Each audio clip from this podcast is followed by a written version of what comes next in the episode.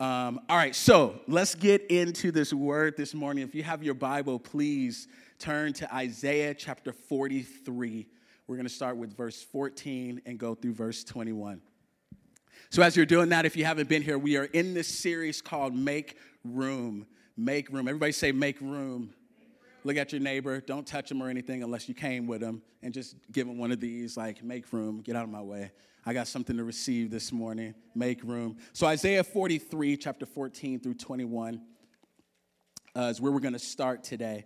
And what I'll do is I'll read this text, and then I'll give you the title of this message within this series, and then we'll pray, and then we'll get to work because there's something that God wants to show us throughout this text, throughout this message, that I believe is super important for the start of an any new year, whether this year or next year, whatever it is. If you're going to start something new, I think this message is really important. So, um, Isaiah chapter 43, verse 14, and we'll look through 21.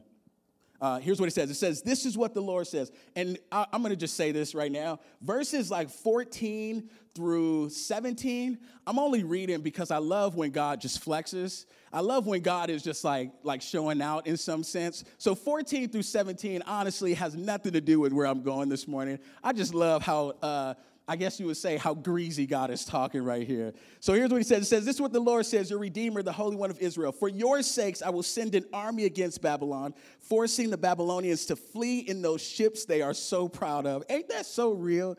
It's like God is like, Look, them ships that you think is all of that, I'm about to send you right back home in those ships.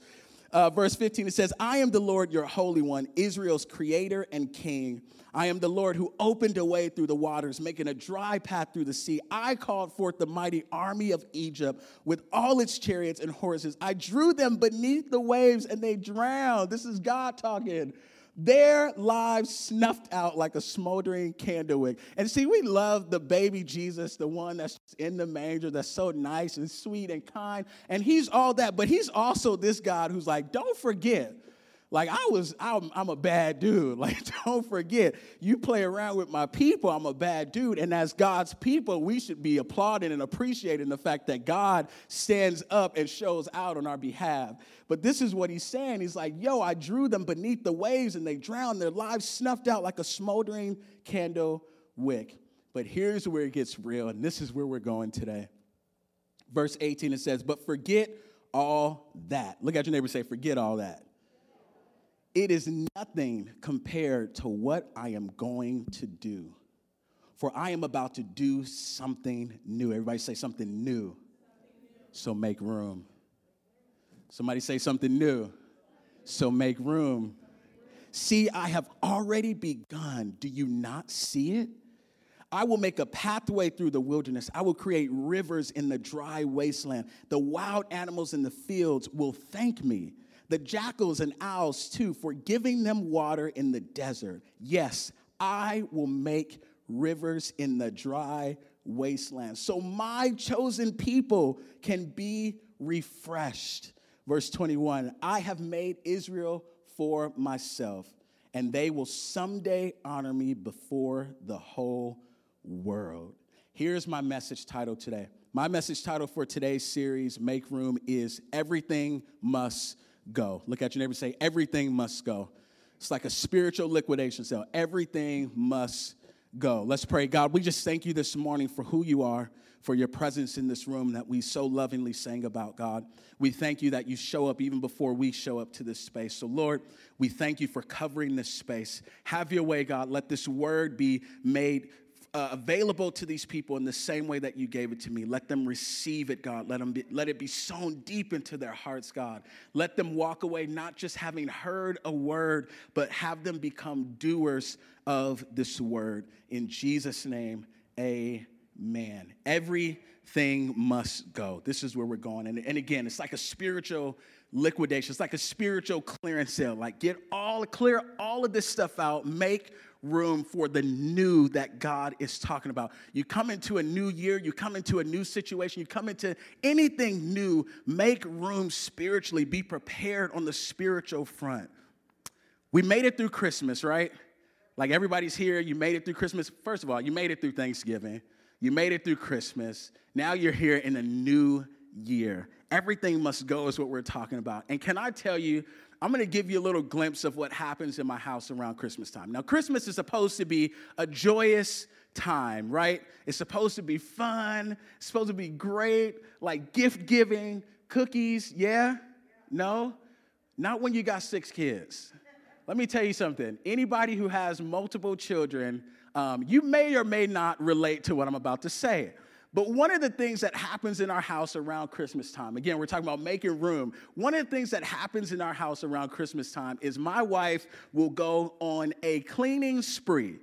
And here's why it's not enjoyable for me. And I have learned to look away. Because what my wife does is she takes plastic bags and she goes through all the kids' rooms and she takes all of the toys that they're currently not playing with, she puts them in a bag and she throws them out. Now, why is that a terrible time for me? Because I paid for all of it and I just paid for it three months ago. As a matter of fact, the toy that's in the bag that's still got the working batteries, we just bought that last week. So why are you putting it in a bag and getting ready to throw it out? And I crazy, I sillily ask this question every year. What are you doing? And she says to me, I am making room. All of this old stuff must go because Christmas is right around the corner and they're going to get new stuff. So I say to her, You mean to tell me we're going to take all the stuff that they're not playing with, throw it out, then we're going to fill the house with other stuff that in three months they won't play with, and then next year we'll be doing the same thing all over again? And her response is very simply, Yes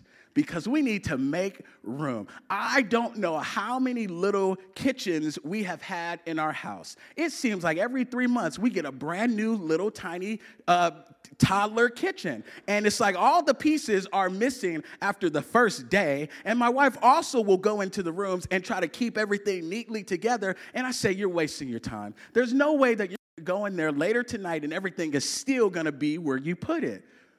But she doesn't care. Every year, she loads up those trash bags and she makes room for new stuff to come through. Can I tell you, as frustrating as it is for me, there is a lesson inside of that activity that stirs my soul. Because when God is about to do something new in your life, when God is about to change some things, some things, move some things in. The best thing that we can do spiritually is start letting all of this old stuff go. Start letting go of the things that you thought were going to be what it is this year. Start letting go of those expectations that you had coming into this new year. Start letting go of all the things that went wrong last year. When God tells us that He's about to do something new, how appropriate is it for us to make room and have a heart and a posture that says, God, I am making room. I'm clearing out all of this old junk in order for you to make way for the new stuff. Like that's what we have to do. So it's almost like spiritually, we have to get to a point where we're saying, All right, God, if I am going to live open handed, if I am going to live a life that is pleasing to you to where you can drop new things in, then I have to let go of some of this other stuff. How many of us still hold on to some of the old stuff and a new year doesn't even feel like a new year? It just feels like another day when you come into a new situation, when God is doing something new, you can't just sit back and say, All right, well, we'll see. We'll see if it's gonna be new. Oh, brand new year. All right, we'll see. You know, it's kind of cliche sometimes to say this, this phrase, new year, new me. But the reality is that if you have made room in your heart, if you have made room in your spirit for God to do some new things through you this new year, then it truly will be a new you. If you're just saying it because it sounds good for the gram and you're just saying it because other people say it, then you're gonna look forward to nothing. But if you truly change your heart and you truly make room in your heart, meaning getting rid of some of this old junk and old mess that's clogging up your spirit, if you truly make room for God to do something new, He will do something new. And the reality is that in this text, this is what God is saying. This is not a, I might do something new. This is not a, I could do something new. This is not, well, I'm thinking about doing something new. This is God saying, I will do something new. And the best response that we can have is to step back and say, All right, God, I'm making room for that new. Look at your neighbor say, Make room for the new. Make room for the new. I love it because Isaiah, you know, one of the things about reading the Bible, and, and hopefully this is helpful, but one of the things about reading the Bible that will really help you understand what you're reading um, is when you understand what is happening historically in the text. Because you can read this straight through, and you can read a lot of scriptures, and you kind of be looking funky after a while. Like, what are y'all talking about? Like, what's going on here? But the proper way to read the Bible is to first understand what does it mean for the people in Scripture. That's the, that's the start. What does it mean for them back then? Now, obviously, we ain't out here cutting up calves and stuff and, and doing those sacrifices. And if you are, blink twice so we can get you some help in this room because you need it. But when we understand the historical aspect of this text, it helps us understand where we're going. And one of the things that we have to understand historically about Scripture is that a lot of what is being described is being uh, talked about for the children of Israel of that day. What we have to understand in order to take the text and really apply it to today is understanding that we are spiritual Israel. So when God says, I'm making something new, I am doing something new, for them it meant, and I'll, and I'll make it as clear as possible, obviously we know about their captivity in Egypt, right? So they were slaves and they got released and all that stuff, and God parted the Red Sea, and this was awesome. What God is saying right here and what He's speaking through Isaiah is, I'm gonna do something better than what I did then. So, yeah, you might have thought that was awesome that I split the Red Sea and you got to walk through and I drowned all of Pharaoh's men and all that awesome stuff. But your captivity in Babylon, me releasing you from that captivity, is going to be even better. So much so that the animals in the area are going to be blessed as a result of what I do for you. That's how overwhelming the blessing is going to be.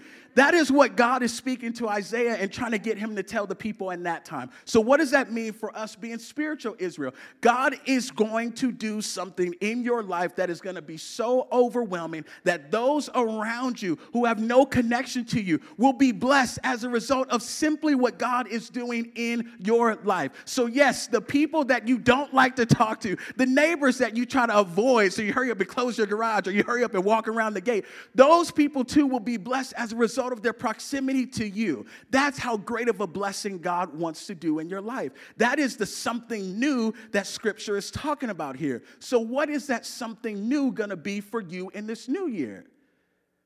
If you make room for God to do it, if you make room, if you clear out all this other spiritual junk, God will reveal that to you.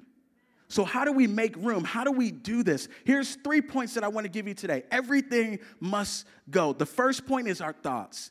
Everything must go. My thoughts, my old ways of thinking have to go. I know, again, it's cliche new year, new me. But reality says that if you come into a new year, if you come into this new thing and you have already committed in your mind that things are going to be different, that is where it starts. And don't be surprised if things truly are different when you have set out in your mind that they will be different. If you come into a new year and say, man, this is going to to be the same old junk, the same old garbage. Don't be surprised when you got the same old junk and the same old garbage because change starts on the inside and it works its way outside. Making room for the new that God wants to do starts with your thoughts. Start thinking some new things in this new year. Start thinking that God is going to do what he promised he was going to do. Because the news, the news flash is that God has already said, I will do it. I will do it. And oftentimes, what hinders us from receiving God's blessings is that we are forfeiting it ourselves. And we get upset with God, like, man, you promised you were gonna do this. Man, you promised you were gonna make this happen for me. But you stopped praying about it a long time ago. You stop believing God for it when you didn't when it didn't happen for you back then. But if you keep praying and if you keep believing that God is going to do something new, God will do something new. It's that simple. It starts with your thoughts. Out with the old. Look at your neighbor and say, out with the old. If you're going to make room for the new, take Take the advice from my wife, Nicole King, to out with the old. Take all that old junk out and carry it out. Get it out of your mind, get it out of your spirit, and start clearing up space for God to bring in the new. Because if you're holding on to the old, a closed fist, if you're holding on to the old stuff, you don't have an open hand to receive what God wants to do. So you have to let go of those old thoughts. Here's what Isaiah 43, verse 18 says. And I got three different translations because it's so good. Do not remember the former things, nor consider the things of old. Don't even remember it. Don't forget about it. I know it hurt. I get it, man. I know the death of a family member. I know it hurt. I know it stung. I know losing your job in the middle of a pandemic was rough. I know getting COVID and now it feels like you haven't been the same since is rough. But man, stop remembering the old things. Don't even consider it. And this is God telling us. It's not like this mindless exercise of like, oh, I'm gonna forget all this stuff and forget all the past and all this. No, like it's just God saying, look, if you're gonna receive something new, you can't do that if you're still considering all those old things. For the people of Israel, what God is really speaking to is like, look, don't forget how I brought you out last time. Forget, because what you'll be expecting is for me to do it the same way I did then.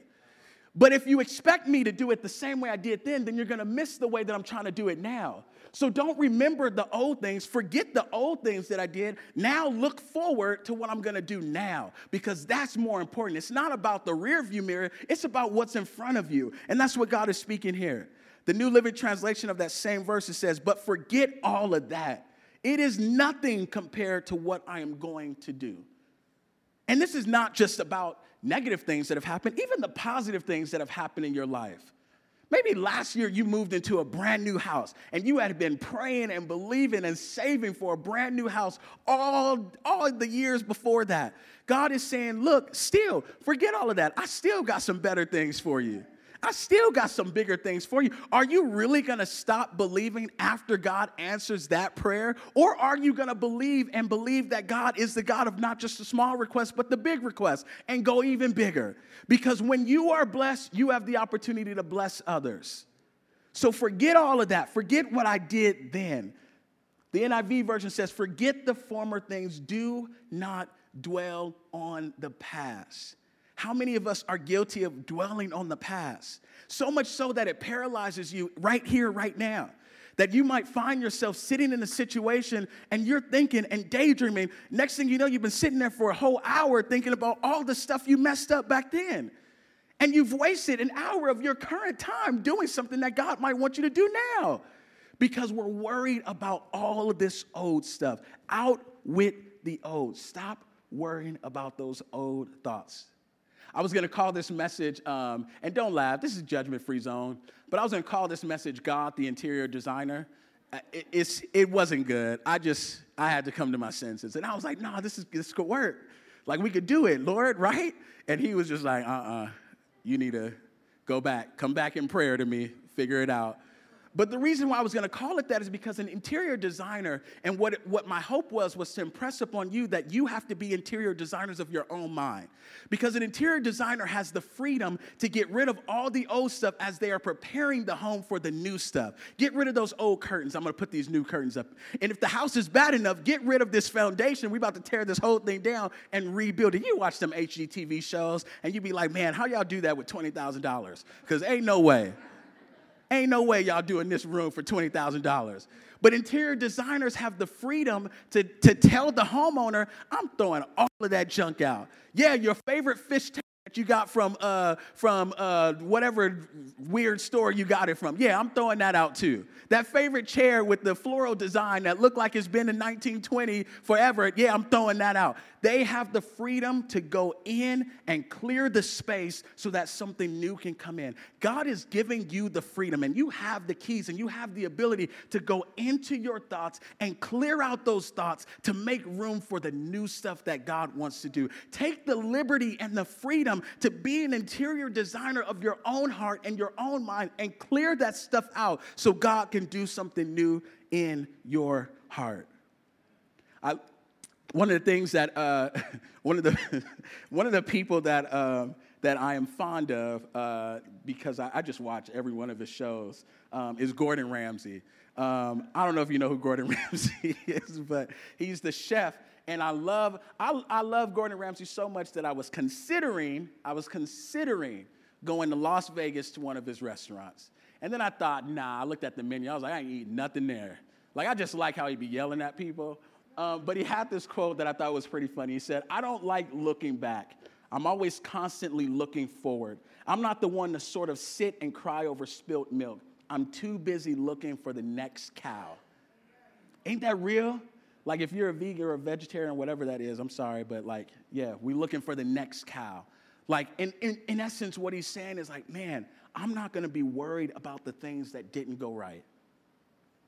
I'm not gonna be worried and concerned about the things that didn't happen for me. I'm on to the next thing. What is the new cow that God wants to bring? That sounds so weird. What is the new cow that God wants to bring in your life in this new year? Out with the old, in with the new. You know, that phrase just really means to move forward. And that's what God is calling us to do. If I'm gonna make room for the new, I've got to be out with the old, in with the new. I've got to move forward. Here's what 2 Corinthians chapter 5 verse 17 says. If you needed more clarity about why you got to get rid of the old thoughts. Therefore, if anyone is in Christ, he is a new creation. The old has passed away. Behold, the new has come. It's already here. It's already here. Make room for it. The next thing, so how do we let everything, everything must go? It's in our behavior as well.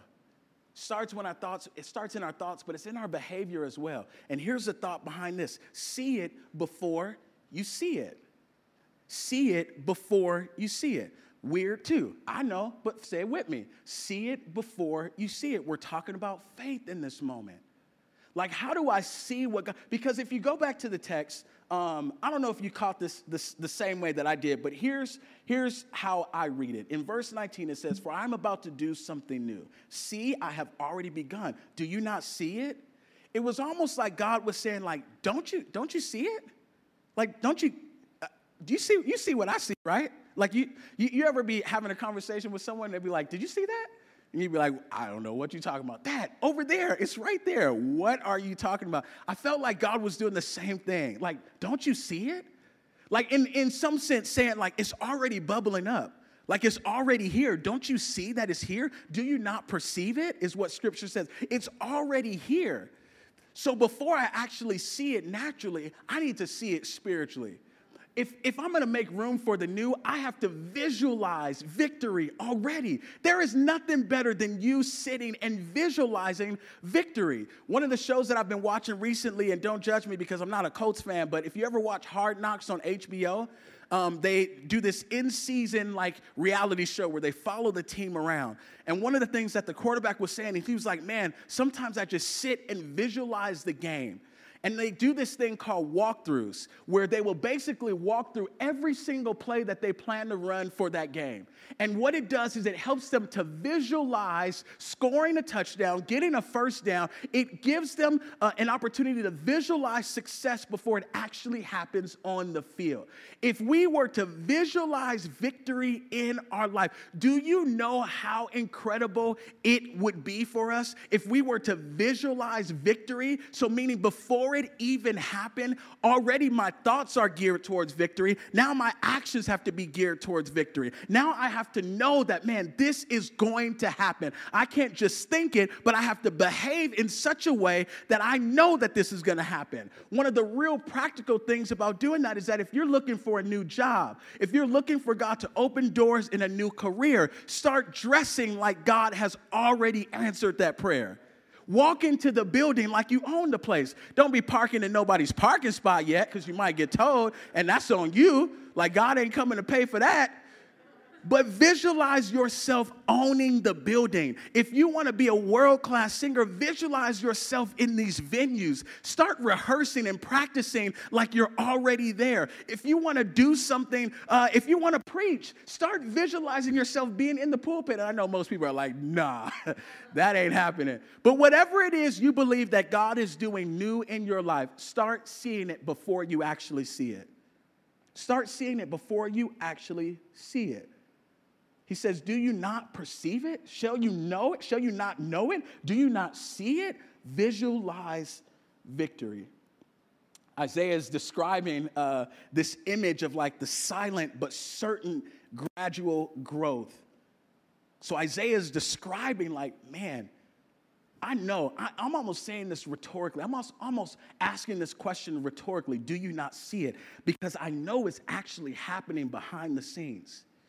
And if you could just visualize and have faith enough to believe that God is actually working, even when it doesn't feel like it, Even when it feels like God has left you destitute, even when it feels like God has left you homeless, how God has left you by yourself, God is working behind the scenes. You just have to see it.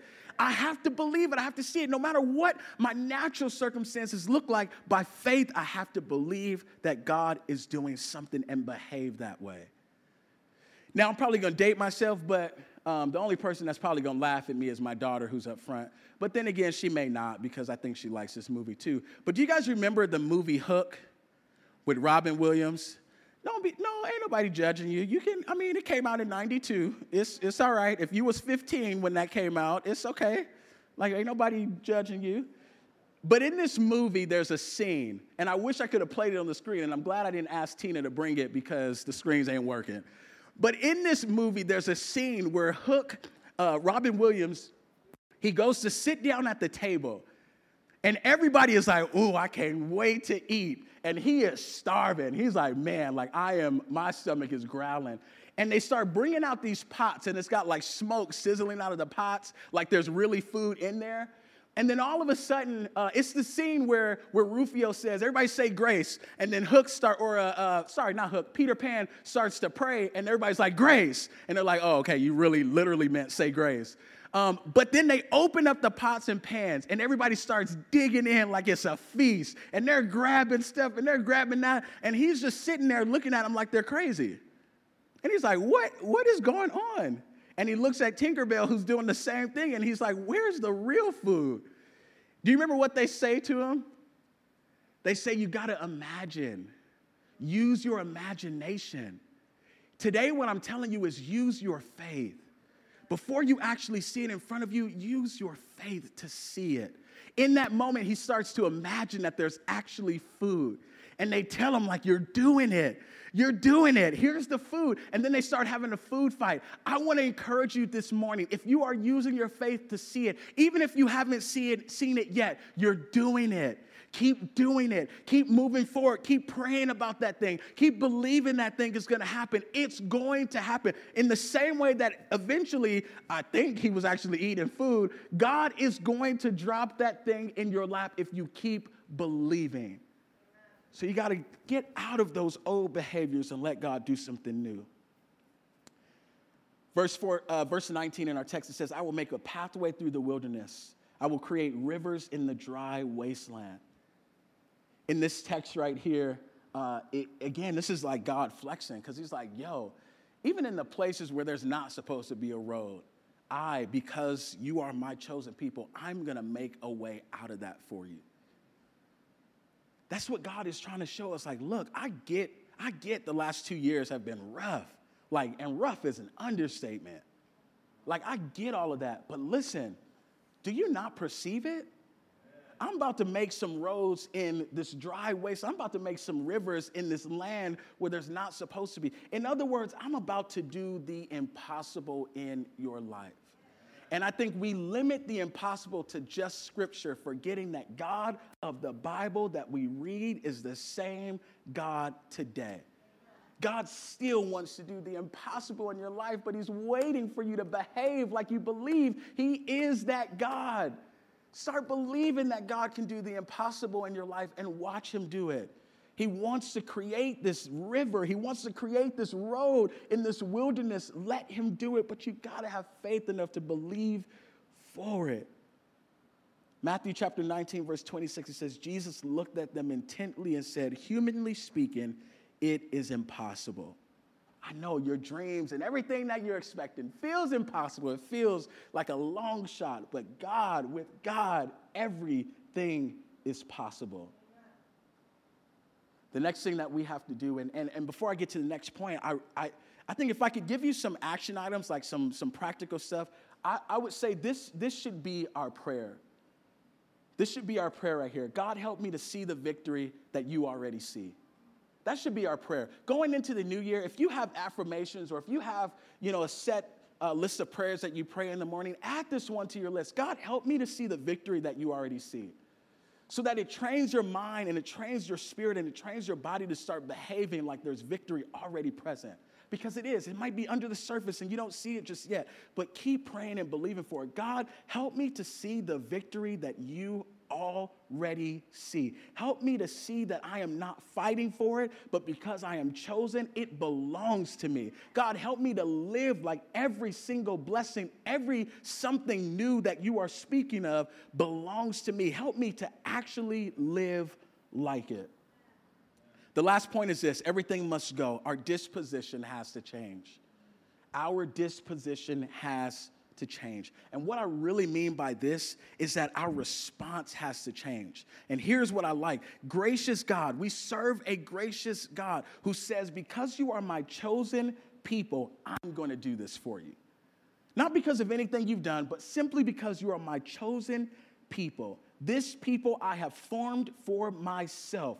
They shall declare my praise. We have a gracious God. We need to be grateful people. If we're going to make room for the new, we need to be grateful for what God has already done. And I'll take it a step further and say that we need to have a, a, spirit of gratitude in our life. What is gratitude? Gratitude, this word gratitude is actually, uh, it's actually, I guess in literature you would call it uh, a portmanteau. A portmanteau, for anyone who's like, oh yeah, this is, I, I study this. A portmanteau is like, uh, it's like combining two words to make one word. So when I'm exercising gratitude, what I'm doing is I'm having a grateful attitude. I am living life with a grateful attitude. And that's the disposition we have to have. So, even in the midst of everything that we are experiencing, even when things get hard and difficult and challenging, I still need to have a grateful attitude. I am grateful because I have a gracious God that He's not going to leave me right here. I am grateful because I know that God is already doing something new. So, yeah, I might be driving this beat up car that I might have to get a ride every morning because it won't start a couple times in, in one day. Yeah, I might be driving this car, but at the end of the day, God is still good and He is going to provide. I have to have a gratitude disposition and not be so down on myself. You know, one of the things that's such a pet peeve for me is when I run into people who say, I'm a believer and I'm a Christian, but yet when the moment that things go wrong, it's almost like, where did your faith go? Like, what happened? Like the moment we got into 2020 and they said mask for everybody, it was like, oh, this is, I don't know what's going on. I don't know what's happening. We're all gonna die. This is, it's like just last week you were talking about scripture with me. And now here you are looking crazy. And I'm not judging anybody, like everyone has their different levels of tolerance when it comes to things that are challenging. And you might have some underlying health conditions, or you might just have had a bad experience before with, with vaccines and stuff. Whatever the case is, at the end of the day, don't lose your faith. Don't walk around and look different be still have an attitude of gratitude still be grateful for what god is doing because he's still working even in the midst of all of this stuff so my disposition has to change if i want god to do something new if I want him to do something new, my disposition has to change. I can't be this Christian who, when everything goes right for me, now I'm praising God. Ooh, everything is going great. Or when people ask, like, how's it going? Oh man, like I've been working, working. Like it's been beautiful and awesome. And then the moment you stop working and someone asks you, how's everything going? It's like, man, I don't know where God is at. I don't know where, I don't know what happened. I thought I was living right. Uh, and I mean, maybe you do need to check your heart. I don't know. Maybe, maybe there's some things you need to figure out. But man, don't walk around one minute just being all high off of what God is doing when everything is going right, and then the next minute feeling like, man, I don't even know if there's really a God. Have, have, and have a grateful spirit, one that says, man, in spite of everything that I experience, God is still good. You know, that's really a question that people debate today that as a result of all the evil and stuff that goes on in life, is God really good? That's, that's literally a question that old white men have debated, and I can say that because my wife is white. That's what old white men have debated for years. Is like, is, is God really good? And they start saying, well, if God is good, then, you know, does he truly exist? Because now all this evil is happening. And if the presence of evil exists, then that means we don't have a real good. It's like, dude, why is it so hard for us to just look around and see the fact that we have breath in our body and attribute that to a good God? Why is it so hard for us, even as believers, that when things start going south, all of a sudden we forget that the blessing was you waking up in the morning? And if God did just that, that would be enough. But we walk around and we forget. And I've been there too, where I'm like, man, this church planting stuff is hard. Like, are you sure you want me to keep doing this, God? Like, because if you tell me to stop right now, I'll pack it up and we'll be done. But it's like I have to remember the promise. I have to remember what God spoke before I was even born, what God wanted to do with me and the purpose and the calling had for me and for you as well. You have to remember all of those things and be grateful that God has chosen you. You are his chosen people. It says that all through scripture. These are my chosen people. I have formed them for myself. And in some translations it says, and they someday will honor me. Let that be today that we start honoring God. Like, man, God, I just thank you for the stuff you're doing. God, I just thank you for how you're, you're making this stuff possible, how you're making a, a way out of no way, how you're creating rivers in this dry wasteland. God, I just thank you. When, before you even go to pray about something that you want God to do, just be thankful for what God has already done. Start there. God, I thank you for everything you've done for me. And if you don't do another thing, I'll still be grateful. But Lord, you know I got something going on. but start with gratitude. Start by having a grateful attitude. That is the disposition change we need to have. And here's why because gratitude turns what we have into enough. When I am when I have an attitude, a grateful attitude, it turns what I have in front of me into enough. That's it. God, I'm grateful for what you've put right in front of me. If this is it, God, I thank you. My faith, I, am going to continue to pray and continue to believe for bigger and better because He's that God too. But man, if this is it, this is enough. If I have you and your presence, this is enough. 1 Thessalonians chapter 5, verse 18, and I'll end here. It says, Be thankful in all circumstances, for this is God's will for you who belong to Christ Jesus. This is, this is his will for you. If you want to know what God's will is for you, just, I mean, you could just go to scripture. And you could, you could even simplify it and go on Google and be like, what is God's will for my life? And find it where it says in scripture. He says, look, be thankful in all circumstances, for this is God's will for you who belong in Christ Jesus. God tells Isaiah, I'm, I'm, making rivers in the dry wasteland. I'm sending the Holy Spirit their way because they are chosen and it's going to benefit everybody around them. And this is kind of like the heart that we have to have. Like, man, God is, God is doing something so great it's going to benefit every single person around me. It says the animals will honor God for what he does because the blessing for God's people will be so great that even they will benefit. Make room for God to do exceedingly, abundantly, above all. That's what He wants to do in your life, but you got to make room for it. You got to make room for it. In scripture, it talks about old wine and new wineskins. You got to make room for that new wine. You got to make room and let go of everything that you're carrying, every weight, every burden. Let all of that go and let God do what He wants to do in your life.